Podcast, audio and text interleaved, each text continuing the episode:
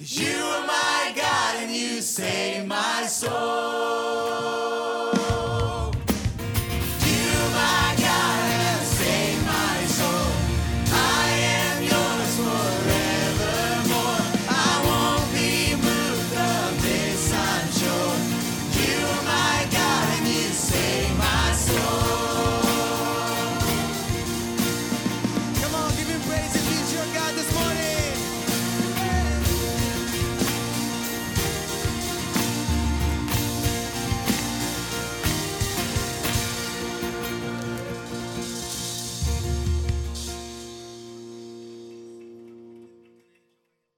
Father, I, I need you right now, as we sang just moments ago. We need you. I pray for uh, receptive ground among the, the hearers today. And God, thank you for uh, the work that you've allowed me to do this week to prepare for this message. What a joy it's been to dive into your word and now to, to bring that word to uh, the congregation today. So I pray for this time. Might your word be exalted. Might it cleanse us. Might through the scriptures we see you, Lord Jesus. And we pray all of this that it would bless us and that it would bring you glory. Pray for these things in your name, Jesus Christ. Amen. Well, um, we live in an interesting time in history. For us, not for God, but we live in an interesting time. In the song we just sang, you heard the word nation. Our nation is certainly, without a doubt, at war with itself. Recently, there's been ploys of different things that, that come about. There's, there's political divisions. Uh, this nation is filled with filled by and fraught with racial tension, race theory, splintered communities, broken homes, you name it. It's going on here. And the mantra that we're fed is that the world needs peace. If we can somehow attain peace, the world will be all good. If he's getting your corner, I'll get mine. If you have your beliefs, I have mine. If my beliefs are crazy, it's okay. If they affect you, it's okay as long as we're at peace. As long as we don't say anything to each other, as long as we're fine. But to have peace, here's the thing you have to have oneness. Multiple hearts have to have the same convictions, the same alignments to have oneness. And oneness is what you have to have to have peace. All the world can offer us, though, is a superficial peace. The world can draw hostility away from a situation just for a little while, and then inevitably it will come back.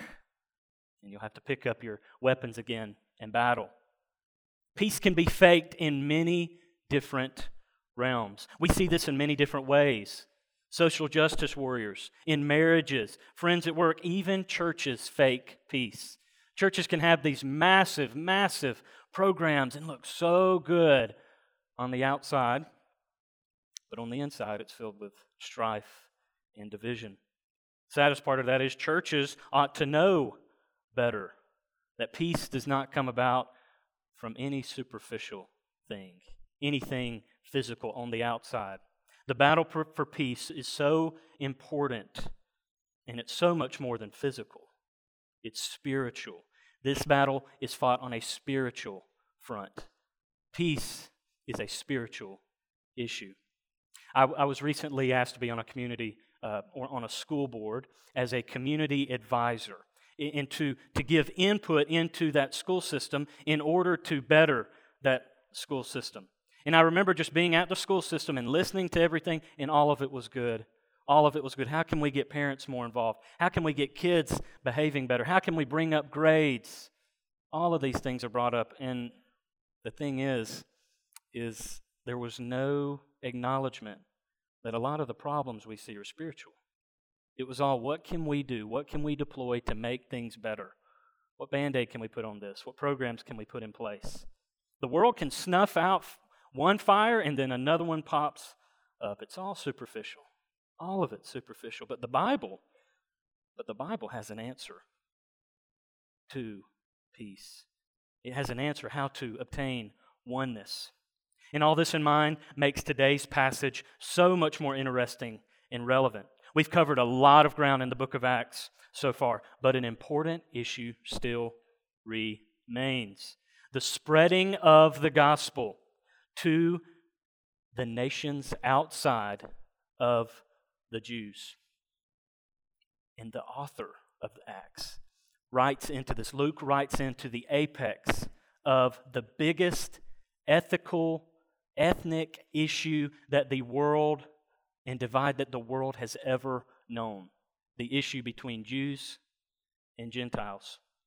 Luke is going to put before us and give an account to how God reconciles and breaks down the walls that are between the Jews and the Gentiles. This is why the account just before this one, we see the conversion of Paul, who is indeed a vital instrument by God and is the chief apostle to the Gentiles. But ironically enough, it's not Paul that God uses to break down the walls and open the door. It's the one who is referred to the chief apostle of the Jews. Who was that? Peter. As you'll see, Peter has to go through some growing pains to get the gospel to the Gentiles. And interesting enough, what God shows us today is that the issues we see today aren't resolved by any worldly means. Get this it has nothing to do with any system legislation, education, or regulation that the world has to offer. But it's the gospel of Jesus Christ and the transforming power that takes place in our, takes place in our lives after we are saved and the Holy Spirit comes in to play. So with that, let's look at Acts chapter 9 verse 32. We'll start there. Now, as Peter went here and there among them all, he came down also to the saints who lived at Lydda. There he found a man named Aeneas, bedridden for eight years, who was paralyzed. And Peter said to him, Aeneas, Jesus Christ heals you. Rise and make your bed. And immediately he rose. And all the residents of Lydda and Sharon saw him, and they turned to the Lord. Verse 36. Now there was in Joppa a disciple named Tabitha, which translated means Dorcas. Hope to see some little girls named Dorcas at our next baby dedication. She was full of good works and acts of charity. In those days she became ill and died, and when they had washed her, they laid her in an upper room.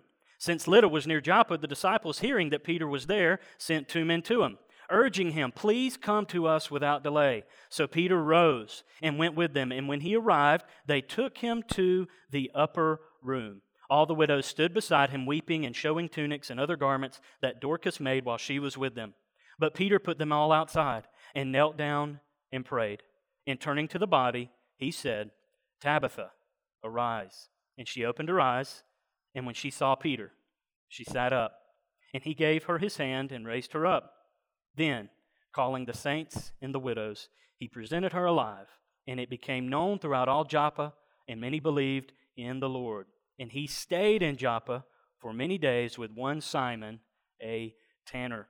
To his credit, in this passage, Peter is doing what he's supposed to do. He was traveling from here to there, visiting different towns. Many of the disciples had remained in Jerusalem, I think wrongly. Jesus had given the command to what? Go and make disciples of all nations and into the world with the gospel. But they were entrenched in Jerusalem.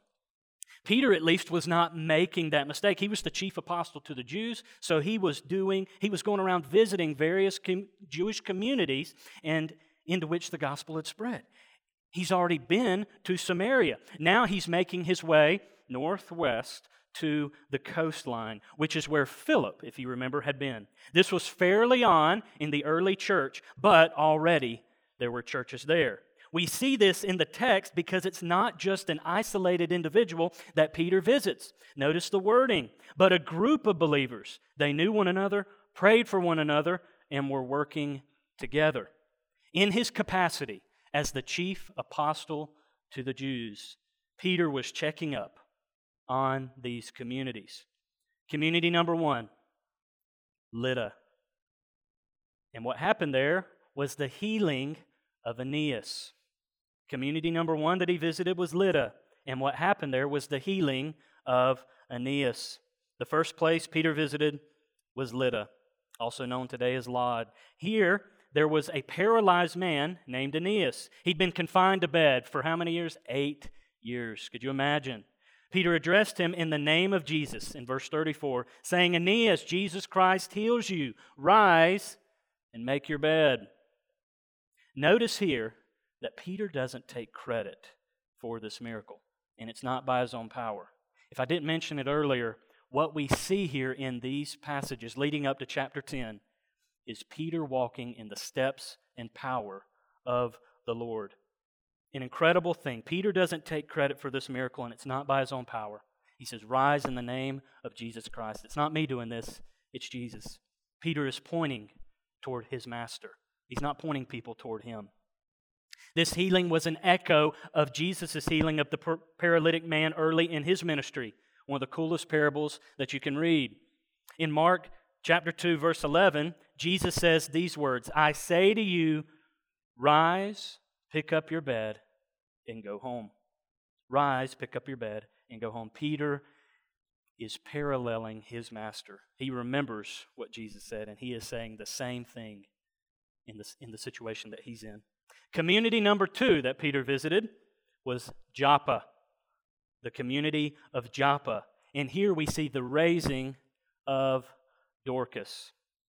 A longer narrative here that tells the story of a woman named Dorcas. She dies and is brought back to life. Joppa was a Jewish community. That's why Peter would have gone there. You'll notice that Dorcas's body wasn't buried immediately after she died. This is because inside the city limits of inside the limits of Jerusalem, a person after they died had to be buried immediately. But beyond Jerusalem, the normal time that a body was buried was three days. And in that time period, those who knew Dorcas sent for her. I mean, sent for Peter. And they undoubtedly expected him to do a miracle. In verse 38, you can see that. They Since Lydda was near Joppa, the disciples, hearing that Peter was there, sent two men to him, urging him, Please come without delay. The people of Joppa saw Peter as their leader. They knew he was truly an apostle of God, and God used him in divine ways. As does the earlier story about Aeneas, there are parallels in this story to things Jesus had done. The obvious one is in John 11, the raising of Lazarus. Perhaps when Peter arrived at this situation, though, he remembers and was, and was reminded of what happened in Mark 5, where Jesus raised the daughter of Jairus. Jesus put all the people outside. He took the little girl by the hand and said, Little girl, I say to you, arise. Peter here was following in the steps of Jesus. He put all the people outside. He knelt down in prayer, turned to the woman, and said, Tabitha, arise. Peter had faith in God. He had utmost confidence that God would heal this lady. He followed in the footsteps of Jesus. Some reflections from this passage, what we've read, Acts 9 32 through 43. First of all, we see the growth of Peter. First thing we see is the growth of Peter. Peter is not remaining idle. He hasn't fallen away from Christ now that Christ has ascended. He is growing as a disciple. And we see that the same Spirit was working in Peter as had worked in Jesus Christ. The same Spirit was working in Peter as had worked in Jesus Christ. And for just a moment, I want to take us through how amazing it is that God used Peter. Peter was such an unlikely person to be used by God in such a great way. I think back to some of the major moments in Peter's life thus far. But it's interesting to see, though, Jesus knew and always had an amazing plan for Peter. In uh, Matthew 16 19, Jesus told Peter he was going to give him the keys to the kingdom. Read more about that next chapter. But here's one milestone in Peter's ministry Peter's calling. What was he before he came to be a follower of Christ? He was a fisherman. But it's not that we, it's not what we are or where we come from that's important. It's what God makes of us. That's how we can relate to Peter in this. Listen to these words in 1 Corinthians chapter 1, 26 through 29. For consider your calling, brothers. Not many of you were wise according to worldly standards. Not many were powerful, not many were of noble birth. But God chose what is foolish in the world to shame the wise. God chose what is weak in the world to shame the strong. God chose what is low and despised in the world, even things that are not, to bring to nothing things that are, so that no human being might boast in the presence of God. Then there's Peter's great confession in Matthew chapter 16, 13 through 20. One moment, Jesus asked Peter who he was. Peter instantly responds, you are the Christ, the Son of the living God. Then in Matthew 16, 21 through 23, the tables turn. Jesus explains that he would have to go to Jerusalem, suffer and die, and then rise again. And Peter rebuked Jesus. Never, Lord, this shall never happen to you. And what did Jesus say to Peter? Jesus turned to Peter at that moment and said, Get behind me, Satan. You are a hindrance to me. You're setting your mind on the things of man, not God. Man, if someone said that, it would probably hurt.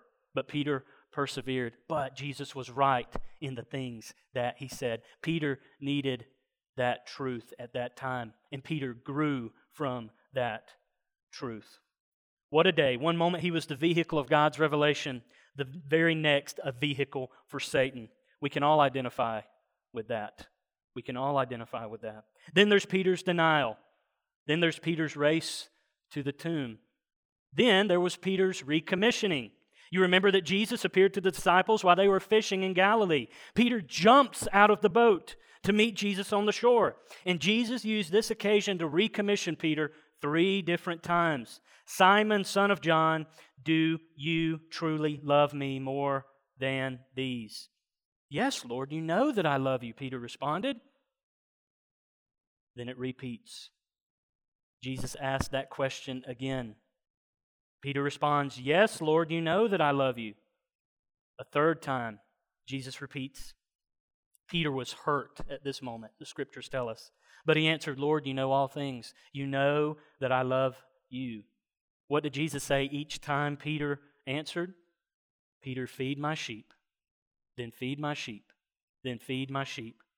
And later, he says, You must follow me. You cannot deny me. You must follow me. And this is what Peter was doing in this chapter we are studying. He was following Jesus. He was doing exactly what Jesus had been doing. May we take note of that.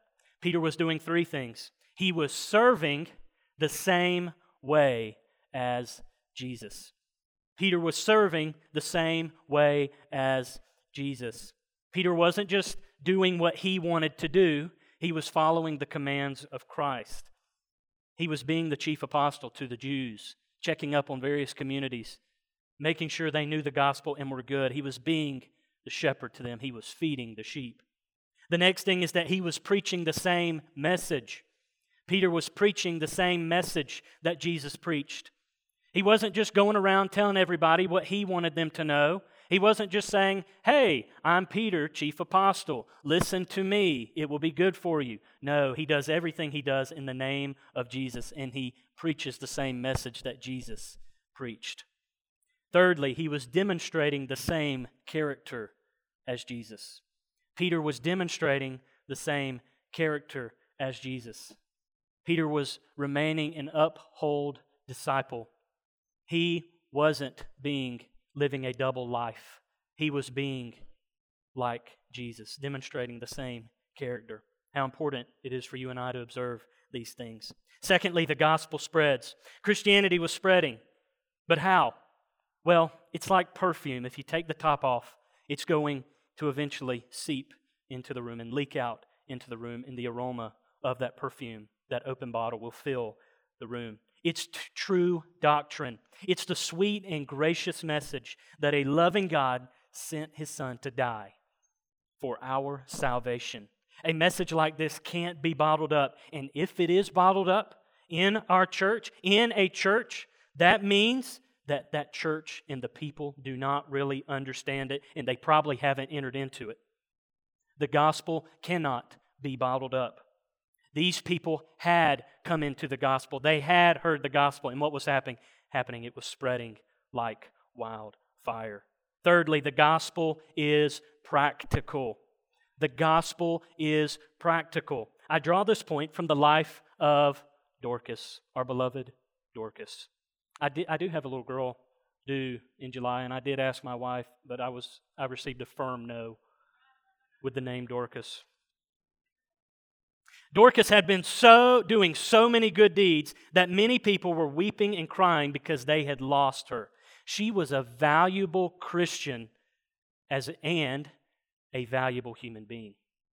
Did you get that? She was a valuable Christian and she was a valuable human being. Perhaps you've heard this quote. They were so heavenly minded, they were no good for earthly things. They were so heavenly minded, that they were no good for earthly things. The problem with that quote is it places a negative light on heavenly and it places a positive light on earthly. Here is what it actually what it actually should be. When you are heavenly minded, you cannot help. You cannot help but be good at earthly things and do good earthly things. I believe a, can't, a Christian can't escape being practical in different areas or callings in life, but a non Christian can. A Christian will be effective in this life, and they will advance this life for the good. A non Christian, though, can slip away and not advance this world for good.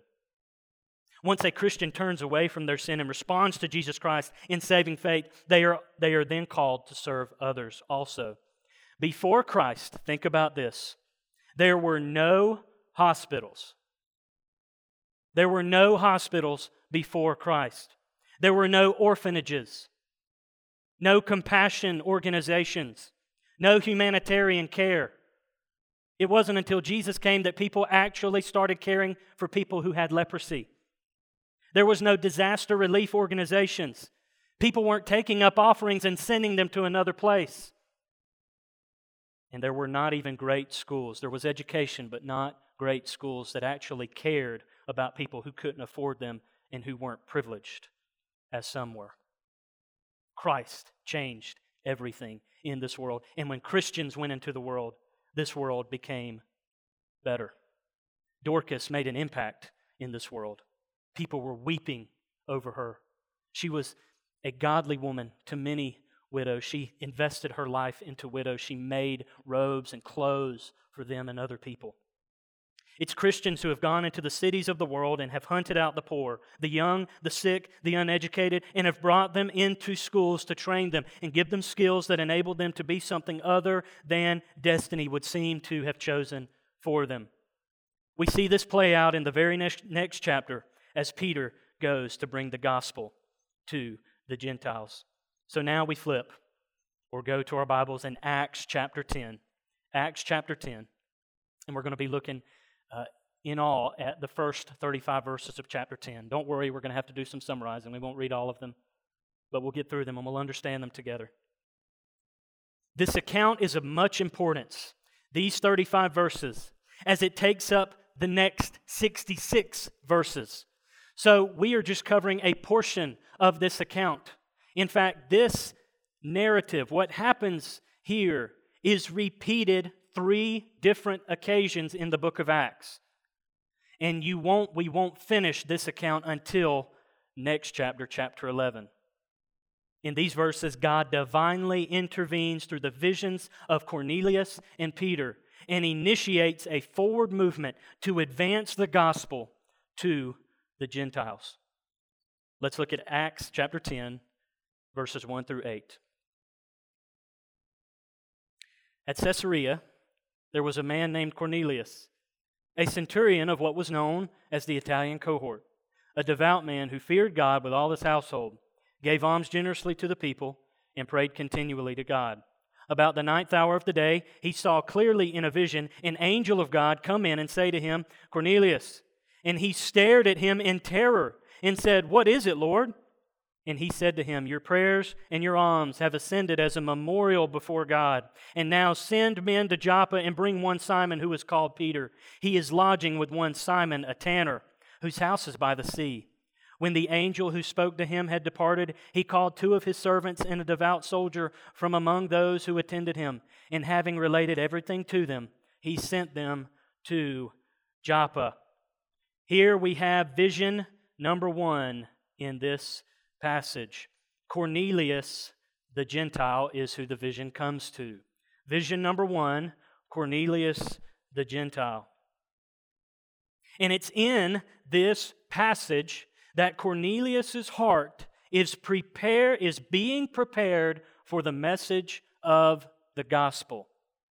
Cornelius is going to be the hearer of the gospel, and God had to prepare him for that message. Who is Cornelius? He's a Roman, a centurion, a commander of 100 men in the Roman army. It seems like all the centurions we're introduced to in the Bible are pretty good guys. Jesus praises a centurion in Matthew chapter 8 verse 10 saying, "I have not found anyone in Israel with such great faith." Cornelius followed in this man's path. In a positive sense, Cornelius was a God-fearer. This meant that he acknowledged Jehovah as the one true God. But in a negative sense, he had not fully become a Jew by circumcision. From the Jewish perspective, he was on the right religious track. Nevertheless, it was improper for Jews to associate with him socially because he was a Gentile. Jews saw Gentiles as unclean people. This raises an interesting question for us, though, doesn't it? I don't know if your mind went here, but here's where my mind went in studying this passage. This raises the question and the point to ponder. Cornelius was devout, he was a God-fearer, active in his piety, giving to those in need, and prayed to God regularly. Was Cornelius a saved man? Was Cornelius saved? Think about it. Did he know the Lord in a saving sense? No. No. He didn't. Why? Because, listen to this religion doesn't save us and commend us before God. Religion does not save you and me, nor does it make us any more presentable to God.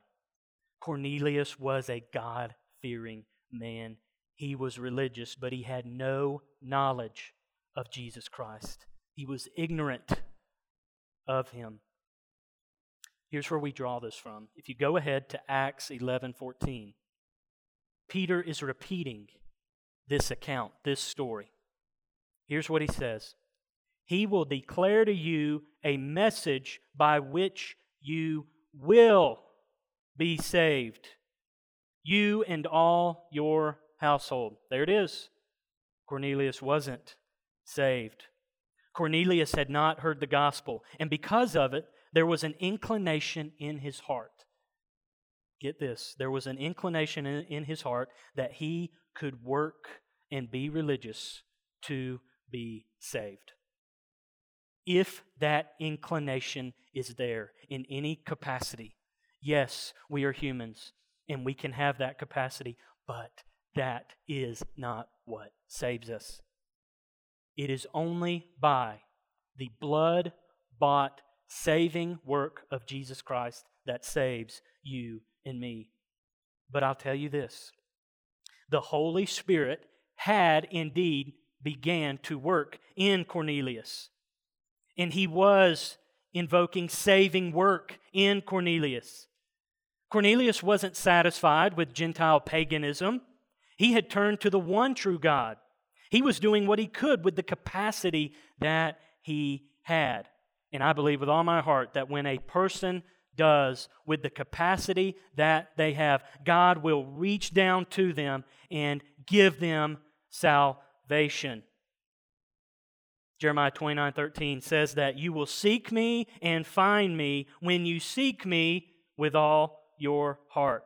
At this point in his faith journey, Cornelius needed to know more about the God of Israel, and he needed to hear the gospel.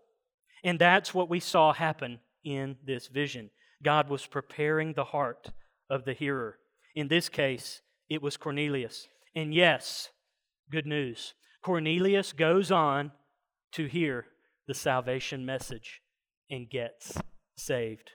Amen. Praise the Lord. Hallelujah. Had he not, had he not, and this is what makes this passage today so personal for us, perhaps none of us would be here. I would guarantee most of us, if not all of us, are not from Jewish descent. We are all Gentiles. Now we move on to Acts chapter 10, verse 9. And we're going to read the account of Peter's vision. The next day, as they were on their journey, this was Cornelius's men, and approaching the city, Peter went up on the housetop about the sixth hour to pray. And he became hungry and wanted something to eat. But while they were preparing it, he fell into a trance and saw the heavens opened and something like a great sheet descending, being let down by its four corners upon the earth. In it were all kinds of animals and reptiles and birds of the air. And there came a voice to him Rise, Peter, kill and eat. But Peter said, By no means, Lord, for I have never eaten anything that is common or unclean. And the voice came to him again a second time What God has made clean, do not call common. This happened three times. That's a trend with Peter. And the thing was taken up at once to heaven.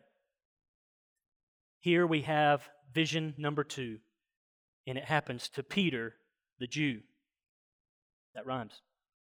Vision number two Peter the Jew. In this passage, Peter is being prepared for his task as the messenger to bring the gospel to the Gentile nation. We learned earlier that Cornelius needed preparation as the hearer, and most certainly Peter needed preparation as well. But here's the problem Peter had become a Christian but still thought as a Jew. Peter had become a Christian, but still thought as a Jew. And according to Jewish thinking, God did not save Gentiles as Gentiles. They had to become Jews first. And I'm not sure if you caught it, but God has already been at work in Peter in this area. Do you remember what we're told at the very end of chapter 9? Here's verse 43. And he stayed in Joppa for many days with one Simon, a tanner. When Peter went to Joppa, he stayed in the home of Simon the tanner for a season. A normal Jew wouldn't have anything to do with such a person. He was a tanner. Do you know what that means? He dealt with dead animals to make leather, to make dead animal goods. The Jews saw dead bodies, dead animals, as unclean, and anybody who dealt with them as unclean. In fact, Simon the tanner lived in Joppa close to the coast, close to the shore, away from everyone in the town. He was isolated, he was put off because of his profession. But here's what we know Simon the tanner was a Christian brother. It was not right for him to be rejected and ignored and put off by the Jews. So Peter made it okay in his mind to stay with him, and he stayed with him for a season. This was another experience in which God was beginning to break down those barriers, to break down Peter's defenses. As I said earlier, we are dealing with the greatest ethnic dispute scenario the world has ever seen the prejudice and bigotry between Jew and Gentile. We have never seen anything like this in our lifetime. We think it's bad, but it's not compared to this. These people hated each other. Underscore the hated. They didn't want anything to do with each other. They wouldn't even cross thresholds of each other's homes. If a Gentile stepped on a piece of property, the Jews saw that property as unclean and could not step on that property. Deep seated bigotry, prejudice existed between these two nations. Let me make something clear, though. The problem was not that God did not save Gentiles. God did save Gentiles. In the Old Testament, Gentiles became saved, but it was in the context of those Gentiles becoming what? Jews. People that come to mind are Rahab and Ruth. They were once of different nations of the Gentile nation, and they entered into the Jewish nation. Let's break down the vision that Peter had. The vision of the sheet was intended to show what, that God was not calling the Gentiles unclean and that Gentiles could come to Christ without having first passed through the very narrow door of Judaism. He showed Peter in this vision there is no such thing now of clean and unclean people groups. And he did it miraculously in this vision, showing animals. What's the significance of that? Peter was a Jew. He followed the dietary restrictive laws that we find in the book of Leviticus. He was practicing what is known as the law of kashrut. He was kosher. When he went to Waffle House, he said, Hold the bacon. Peter never ate anything that was unclean, that was stated in the scriptures. Peter had always eaten kosher. He was devout in this area, and most, if not all, Jews were. Another little side note animals coming down from heaven itself. I get often asked by kids, Are animals in heaven? That came out of heaven. So, little side note for you there, if you're ever talking to kids about that. Because inevitably, your prayer request from a kid will be, Pray for my cat or my dog. Tell them that animals came out of heaven. God used that in a vision. Was God contradicting himself here through this vision? Have you pondered that? Was God contradicting himself in this vision? He had, he had, he's the one who established these laws. Why is all of a sudden these aren't in place anymore? I would answer no. God was not contradicting himself because the original intent and the original purpose of these dietary restrictions was to make the Israelites distinctive among other nations. It was to make them stand out. With Christ coming to the world, this purpose, this season for this law now ended. Jesus declared foods clean, if you recall, in Mark 7, verse 19. So, did Peter understand the vision? No, not at first. Look at how he responds. When Peter first had the vision and was told to kill and eat, Peter said, By no means, Lord, for I have never eaten anything that is common or unclean. You see what happened there? Some people, commentators, preachers, would be very, very harsh on Peter here. I'm going to give him some grace. I relate to Peter a lot. Peter thought this was a test. Peter thought this was a test. He thought there was a, a vision coming down. Oh, I need, I'm going to pass this test. No, I'm not going to eat anything clean or, or, or unclean. I'm not going to do that, Lord. Peter wasn't being defiant here, is what I'm trying to communicate. He was being faithful to what he knew and understood. When you've done something for 20, 30 years, however old Peter was in this time, you can't just stop it. Or if you're devout to it, you're not going to. At least not instantly. So, did Peter understand the vision? Not at first. Did he come to a place of understanding there, there are groups of clean and un, unclean people, that there are not unclean people? Well, we need to move on to the next section. If we go to Acts chapter 10, verses 17 through 23, we read these words Now, while Peter was inwardly perplexed, as to what the vision that he had seen might mean, behold, the men who were sent by Cornelius, having made inquiry for Simon's house, stood at the gate and called out to ask whether Simon, who was called Peter, was lodging there. And while Peter was pondering the vision, the Spirit said to him, Behold, three men are looking for you. Rise and go down and accompany them without hesitation, for I have sent them. And Peter went down to the men and said, I am the one you were looking for. What is the reason for your coming? And they said, Cornelius, a centurion, an upright and God fearing man who is well spoken of by the whole world, whole Jewish nation, was directed by a holy angel to send for you to come to his house and to hear what you have to say. Verse 23 So he, being Peter, invited them in to be his guest. There's our answer. There's our answer. In these verses, we see Peter's meeting with the messengers, and we are given the answer we're looking for. Peter had gotten the point of the vision, and he invited the Gentile men into where he was staying. God had called these men clean, and since God called them clean, he was not going to call them unclean. He had no right to, he had no place to. He had to break down the barriers, overcome his prejudice, overcome his bigotry. He now no longer saw the Gentiles as unclean people. God divinely intervened in Peter's life, and he has to do that with us too. And we have to strongly fight some of our inclinations, some of our sinful inclinations to look on another people, another nation, as anything less than us. Peter had gotten the point of the vision. And so now we move on to Acts chapter 10, verses 24 through 35. This is going to round us up. And on the following day, they entered Caesarea. Cornelius was expecting them and had called together his relatives and close friends. Isn't that good? Cornelius was ready.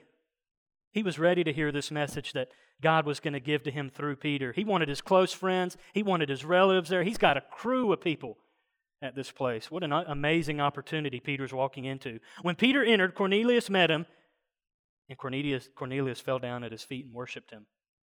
Another reason we say Cornelius wasn't saved. He still worshiped a man he did it in reverence and respect, but no Christian worships other men. And Peter told, here's how Peter responded. But Peter lifted him up, saying, Stand up, I too am a man. And as he talked with him, he sent him in and found many persons gathered. And he said to them, You yourselves know how unlawful it is for a Jew to associate with or to visit anyone of another nation. But God has shown me that I should not call any person common or unclean. So when I was sent for, I came without objection. I asked them why you have sent for me. And Cornelius said, Four days ago, about this hour, I was praying in my house at the ninth hour, and behold, a man stood before me in bright clothing, and said, Cornelius, your prayer has been heard, and your alms have been remembered before God. Send therefore to Joppa and ask for Simon, who is called Peter. He is lodging in the house of Simon a tanner by the sea. So I sent for you at once, and you have been kind enough to come. Now, therefore, we are all here in the presence of God to hear all that you have been commanded by the Lord. Verse 34. So Peter opened his mouth and said, Truly, I understand that God shows no partiality, but in every nation, anyone who fears him and does what is right is acceptable to him. Is acceptable to him. Here's some reflections on this passage. Chapter 10, verses 1 through 35. Tremendous things happen when God prepares the hearts of both the messenger and the hearer. Tremendous things happen when God prepares the hearts of both the messenger and the hearer. When it comes to the communication of God's word, of course the messenger must be prepared. Of course we must be prepared in what we're going to say. We need to be prayed up. We need to be studied up. But it's just as important of the hearer to be prepared as well. This is when really good and godly things happen when the hearer and the messenger are both ready. Want to hear a good message at church? If so, the best way is to come with a prepared heart, to be receptive ground. Side point here notice what both Cornelius and Peter were doing when God prepared them. What were they doing? They were in prayer. In and through prayer is where God divinely leads people to new avenues of ministry for their lives. And by the way, this isn't mystical. Some people put a mystical spin on this. It's not mystical. This is real. God moves and works through us in our prayers. I can't thank those enough who prayed for me to be able to overcome that migraine headache. It is very, very manageable now, and I think that's only through the power of prayer. Many people are praying for me, and I thank you for that. God moves in prayer, prayer works. Here we go reflection. As Christians, we reject prejudices. Something we draw from this passage. As Christians, we reject prejudices. We know prejudices are wrong, and we need to fight against them.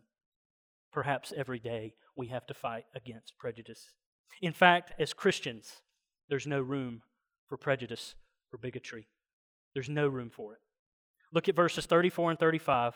I think it helps us clear up this point a little bit. Peter opened his mouth, said, Truly I understand that God shows no partiality, but in every nation, anyone who fears him and does what is right is acceptable to him. God shows no partiality. God shows no favoritism.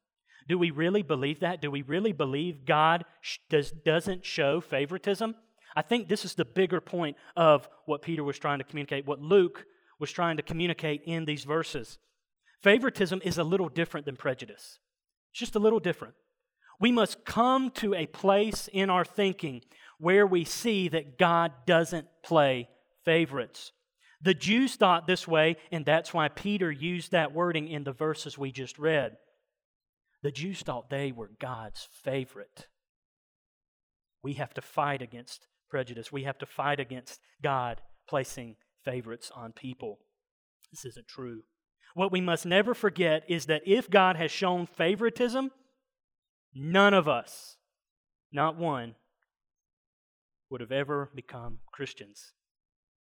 If God showed favoritism, no one would have ever become Christians. No one would be saved. Therefore, we must never show favoritism in our presentation of the message. And we must never only present the message of the gospel to a certain people because we believe they are the ones that need the gospel because they are the favorites of God. It's just not true.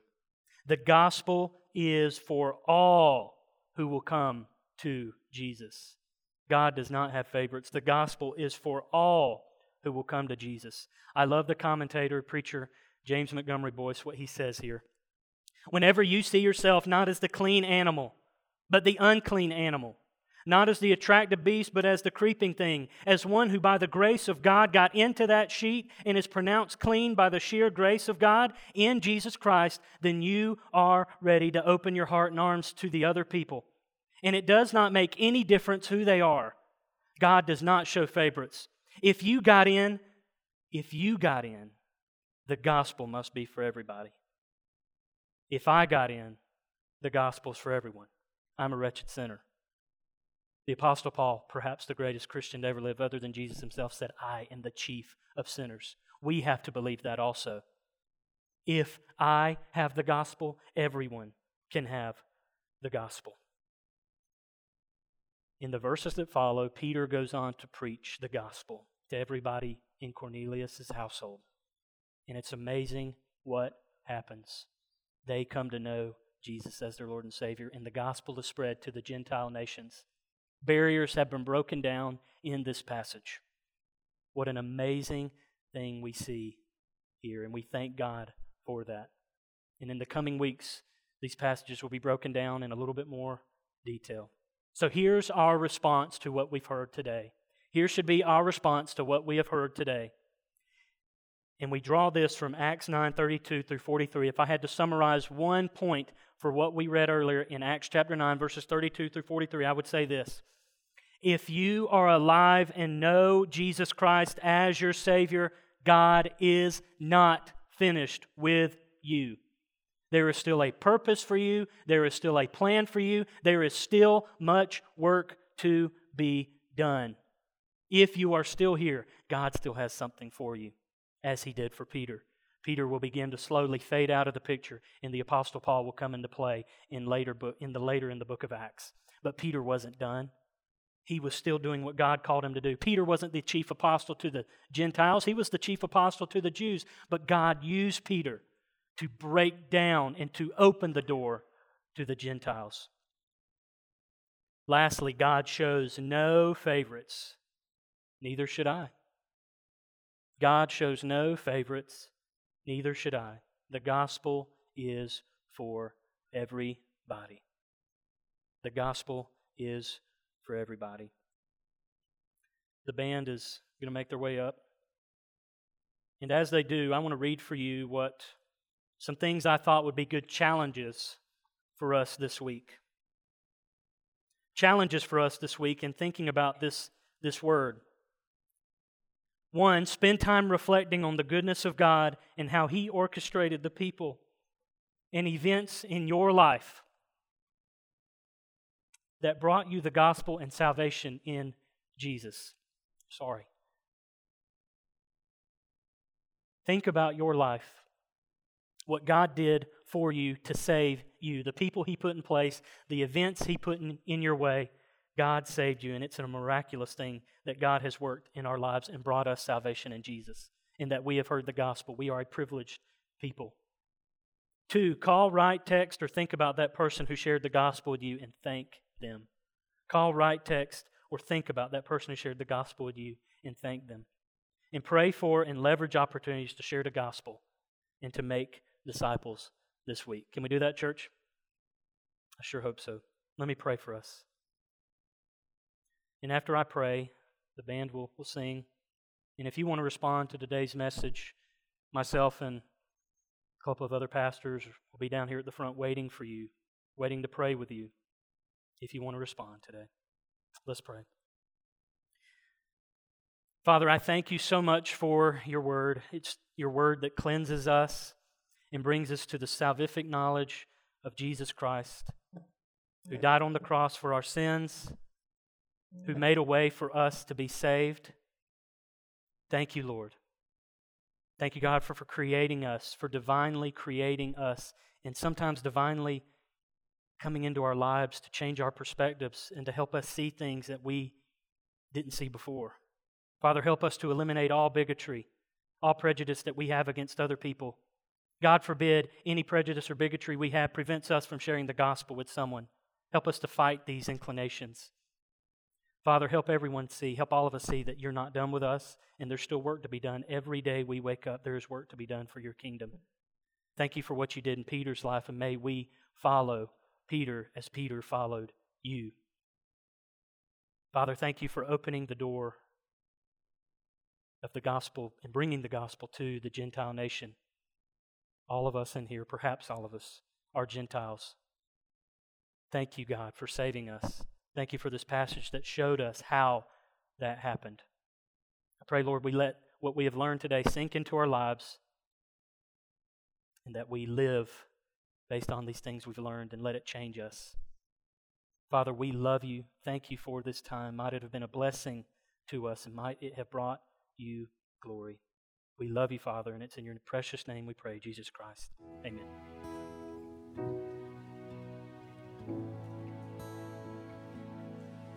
The mystery of the cross I cannot comprehend. The agonies of Calvary. You, the perfect One, crushed your Son, who drank the bitter cup reserved for me. Your blood has washed away my sin. Jesus, thank you. The Father's wrath completely satisfied. Jesus, thank you. Once your enemy, now your table. Jesus, thank